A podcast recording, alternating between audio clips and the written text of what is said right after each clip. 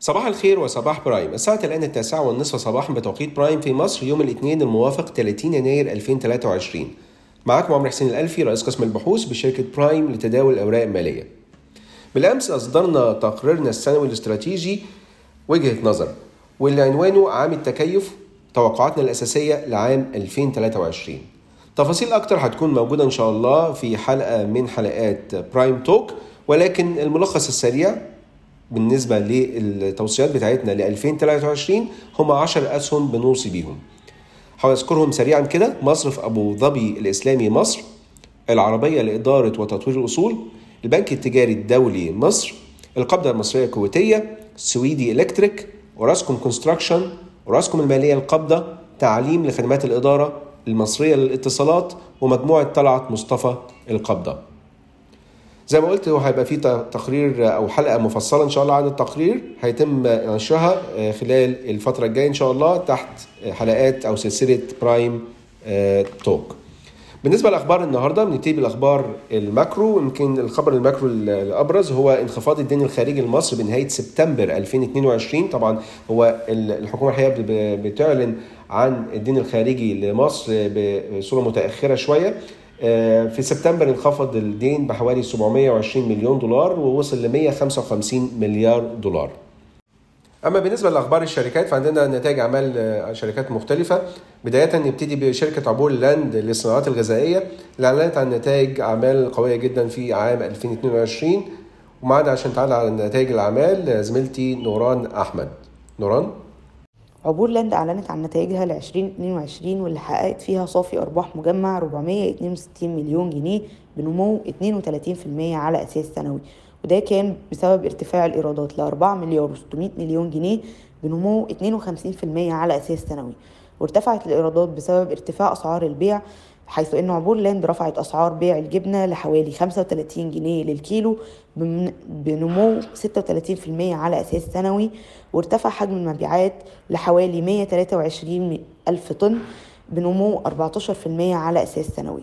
وتراجع هامش مجمل الربح ل 21.5% بانخفاض 2.1 من عشرة نقطة مئوية على أساس سنوي وده كان بسبب تراجع قيمة الجنيه. بينما حققت عبور لاند في الربع الرابع لوحده 136 مليون جنيه ك ك كصافي أرباح بنمو 42% على أساس سنوي وده بسبب ارتفاع الإيرادات الهائل لمليار و400 مليون جنيه بنمو 61% على أساس سنوي وده كان أعلى إيرادات ربع سنوية من 2017 ومثلت حوالي 31% من إجمالي إيرادات 2022 وكان ارتفاع الإيرادات في الربع الرابع من 2022 بسبب ارتفاع أسعار البيع حيث أن عبور لاند رفعت أسعار بيع الجبنة ل 42 جنيه للكيلو بنمو 59% على أساس سنوي بينما ارتفع بينما حجم المبيعات ب 3% على أساس سنوي لحوالي 32 ألف طن وارتفع هامش مجمل الربح في الربع الرابع ل 21.1 من عشرة في المية بنمو 0.6 نقطة مئوية على أساس سنوي بالرغم من تراجع قيمة الجنيه. وأعلنت عبور لاند أن بداية من شهر واحد 2023 حصل وفرة في الدولار وبسبب ده عبور لاند بتحاول إنها تزود ال inventory بتاعتها مرة تانية علشان ترجع للل levels الطبيعية بتاعتها. وأخيرا اقترح مجلس إدارة عبور لاند توزيع أرباح نقدية بقيمة 95 قرش للسهم وده بيشمل حوالي 10% dividend yield وكان السعر المستهدف لعبور لاند تسعة جنيه وعشرين قرش للسهم وده بيشمل TTM P/E حوالي خمسة وتسعة من عشرة مرة. وهنعيد تقييم عبور لاند قريب. شكرا نوران. أيضا شركة أبو قير للأسمدة أعلنت عن النتائج المبدئية للنصف الأول من 2022 2023 ومعانا عشان تعلق عن نتائج الأعمال زميلتي أماني شعبان. أماني؟ أعلنت شركة أبو قير للأسمدة عن النتائج المبدئية للنصف الأول من العام المالي 22-23 قدرت الشركة إنها تسجل ارتفاع في الأرباح 126% عن السنة اللي فاتت لتصل ل 7.2 مليار جنيه على خلفية ارتفاع 80% في الإيرادات لتصل ل 11.2 مليار جنيه وبالتبعية ارتفع هامش مجمل الربح ل 65% في النصف الأول. السبب الأساسي للأداء القوي لأبو قير كان ارتفاع أسعار اليوريا وانخفاض الجنيه اللي بيأثر على أسعار البيع بتاعة أبو قير إيجاباً. أما بالنسبة للربع التاني منفرد فارتفعت الأرباح 59% على أساس ربع سنوي لتصل ل 4.5 مليار جنيه على خلفية ارتفاع 34% في الإيرادات لتصل ل 6.4 مليار جنيه في الربع التاني. كمان تم إلغاء المناقصة الخاصة بمشروع التوسعات في مصنع أبو قير 3 نظرا لعدم استيفاء العروض الفنية الواردة للشركة. شكرا يا ماني.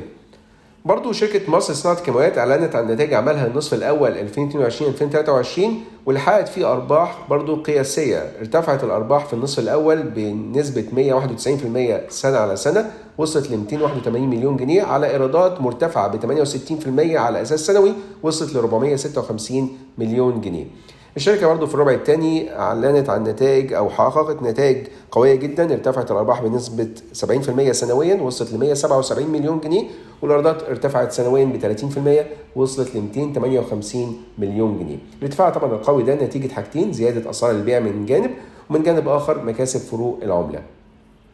أما بالنسبة لباقي أعمال الشركات عندنا شركتين شركة اسكندرية تداول الحاويات أعلنت عن النتائج الأولية النصف الأول 2022 2023 وشركة أوراسكوم للتنمية أعلنت عن النتائج الأولية لعام 2022 ومعانا عشان يعلق عن نتائج أعمال الشركتين دولت زميلي عبد الخالق محمد. عبد الخالق؟ شركة الإسكندرية لتداول الحاويات والبضائع أعلنت عن نتائجها للنص الأول من العام المالي 2022-2023 حيث إن النتائج أظهرت زيادة بنسبة 151% على أساس سنوي في صافي الأرباح اللي وصلت لمليار و800 مليون جنيه مصري وده بنسبة 39% كمان أعلى من توقعاتنا للسنة. آه، حققت ده على إيرادات بلغت 2 مليار جنيه مصري وده بنسبة نمو قدرها 78% على أساس سنوي برضه متجا- متجاوزة توقعاتنا بنسبة 14%. آه، النمو في الايرادات كان من خلال التعامل آه، من خلال التعامل أو هندلة 379 ألف حاوية مكافأة خلال الفترة دي واللي هو 6% أقل من توقعاتنا للسنة ولكن بمتوسط رسوم 5247 جنيه مصري للحاوية الواحدة. وده كان أعلى من توقعاتنا ب 21% معظم الزيادة في رسوم الحاويات دي جت من انخفاض قيمة الجنيه المصري الفترة اللي فاتت لأن رسوم الحاويات لشركة آه، اسكندرية تداول الحاويات بتبقى مدعمة بالدولار. هامش مجمل الربح سجل 76.1% على آه، وده بزيادة قدرها 11 آه، نقطة مئوية على أساس سنوي وده أعلى هامش مجمل ربحية حققته في آخر خمس سنين. إحنا نشرنا تقرير تغطية أساسية على اسكندرية تداول الحاويات بتصنيف زيادة الوزن النسبي وسعر المستهدف خلال 12 شهر قدره 16 جنيه و90 قرش للسهم الواحد. شركة أوراسكوم للتنمية آه، أعلنت عن نتائجها الأولية لعام 2022 حيث إن إيرادات الشركة ارتفعت بنسبة 20.7% على أساس سنوي اللي وصلت ل 11 مليار و100 مليون جنيه. وده الأعلى في تاريخ أوراسكوم للتنمية. مقارنة بس ب 9.2 مليار جنيه في العام السابق. آه، عدد الوحدات المباعة انخفض بشكل طفيف جدا بأقل من 1% ل 1444 وحدة. ولكن في الناحية التانية ارتفع متوسط سعر آه، المتر المربع ل 38252 جنيه وده بزيادة قدرها 24.8% على أساس سنوي. شكرا عبد الخالق. وباقي أخبار الشركات المهمة مجلس إدارة القلعة للاستثمارات المالية بيوافق على نظام إثابة وتحفيز جديد للعاملين هيخصص عن طريقه 5% من الاسهم المصدره للشركة هيتم منحها كأسهم مجانية للموظفين ومدة النظام دوت ست سنوات تبدأ من تاريخ موافقة الهيئة العامة للرقابة المالية. من جانب آخر البنك الأهلي المصري والبنك التجاري الدولي وبنك الاستثمار العربي بيتفاوضوا مع شركة آتوس مصر عشان ينشئوا بنوك رقمية على غرار بنك مصر. وأخيرا وليس أخيرا شركة ابن سينا فارما بتوقع شراكة استراتيجية مع شركة ساندوس مصر الادويه عشان تروج وتوزع منتجاتها. دي كانت أهم الأخبار والخواطر الاساسيه بتاعتنا النهارده شكرا لكم والسلام عليكم ورحمة الله وبركاته.